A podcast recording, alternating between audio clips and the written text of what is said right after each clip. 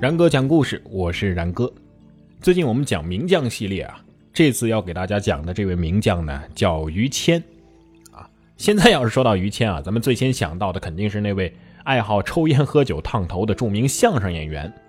但是历史上的于谦却是一位功绩和忠烈不亚于岳飞的民族英雄。说到这儿啊，一些懂历史的朋友可能脑海里面已经有他的印象了。我再说一首诗。您可能就会更加的豁然开朗。千凿万锤出深山，烈火焚烧若等闲。粉身碎骨浑不怕，要留清白在人间。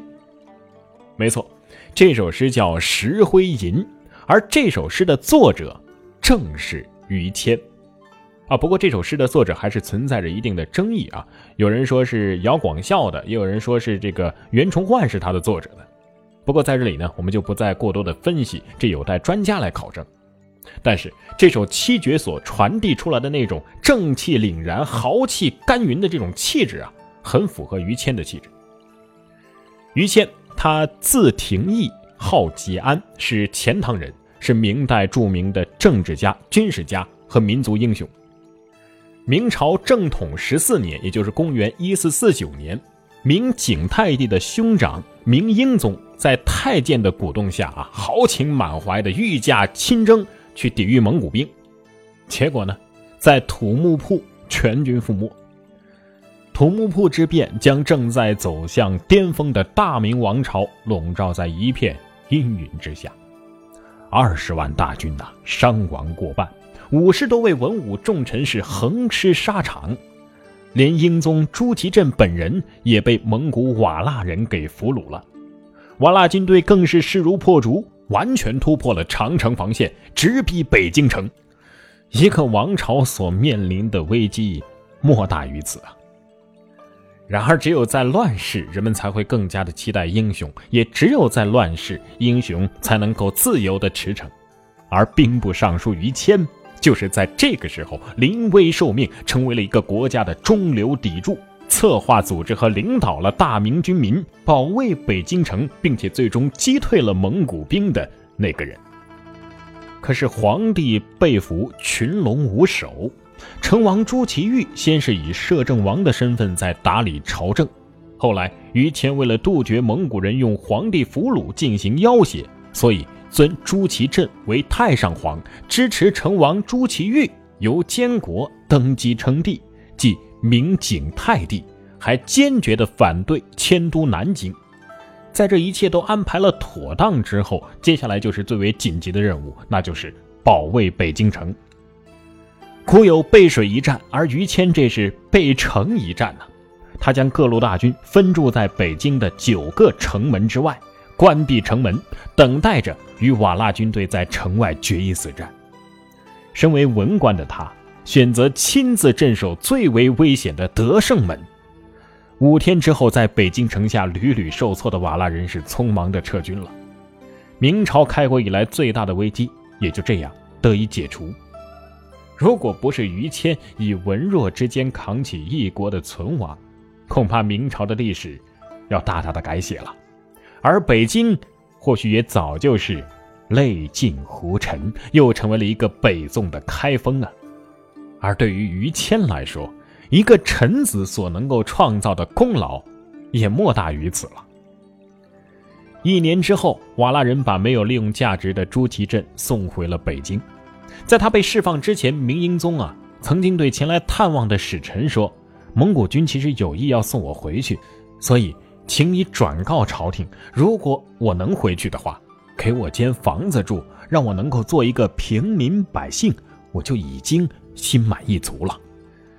景泰帝或许做不到赵构那么决绝，而他所倚重的呢，也不是秦桧那样的官场老手，而是大公无私的英雄于谦。当景泰帝不愿意迎接被俘虏的哥哥明英宗回国的时候，与群臣争执的不可开交的时候，于谦是最后发话了，坦言景泰帝的地位已经稳定了，所以你没必要疑虑，应该尽快的迎回太上皇明英宗回来。于谦的表态是景泰帝无法拒绝的。此前的于谦呢，就因为刚直清廉而享有盛名，此后他的威望更是达到了顶峰，被加封为了少保，从一品三姑之一啊。而因为他刚正到几乎偏执的那种性格，嫉妒恨他的人也就多了起来。明英宗归国七年之后，景泰帝病危，这个时候就有人趁机啊，让明英宗复辟。一直被囚禁在南宫的朱祁镇，终于是找到了咸鱼翻身的机会。二月十七号的凌晨，他在大臣和士兵的簇拥下闯出南宫，强开东华门，发动政变，夺回皇位，史称夺门之变。朱祁钰呢，则是在一个月之后，在囚禁当中凄惨的离世了。至于他是怎么死的，已经没人知道。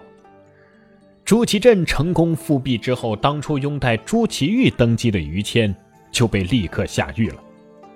其实朱祁镇呢也念在他劳苦功高，不忍处死，所以在面对诛杀于谦的提议的时候，明英宗其实一度犹豫的说：“谦本无罪。”但与于谦有积怨的徐有贞却告诉朱祁镇说：“你不杀于谦，那政变就毫无意义。”这个时候的于谦已经从一个功臣变成了前朝的象征，那是非死不可了。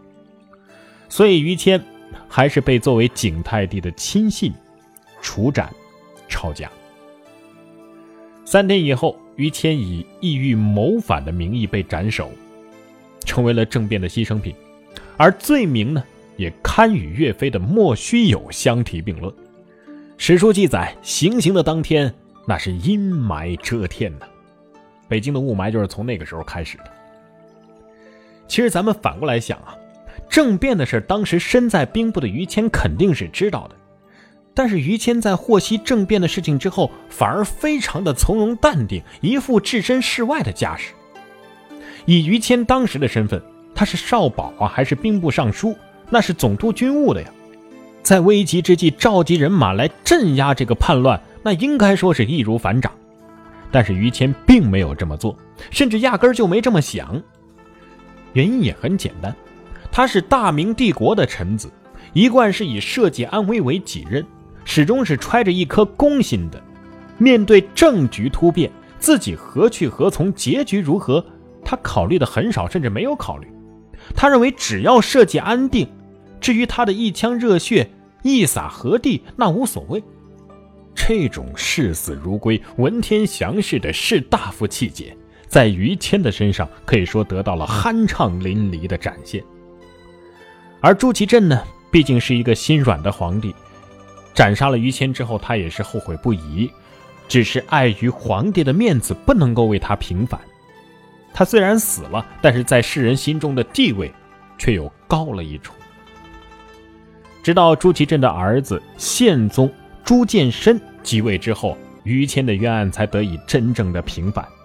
他给予于谦恢复官职，下令把杭州和北京两处于谦的故宅改作祠堂，分别作连中祠和忠节祠。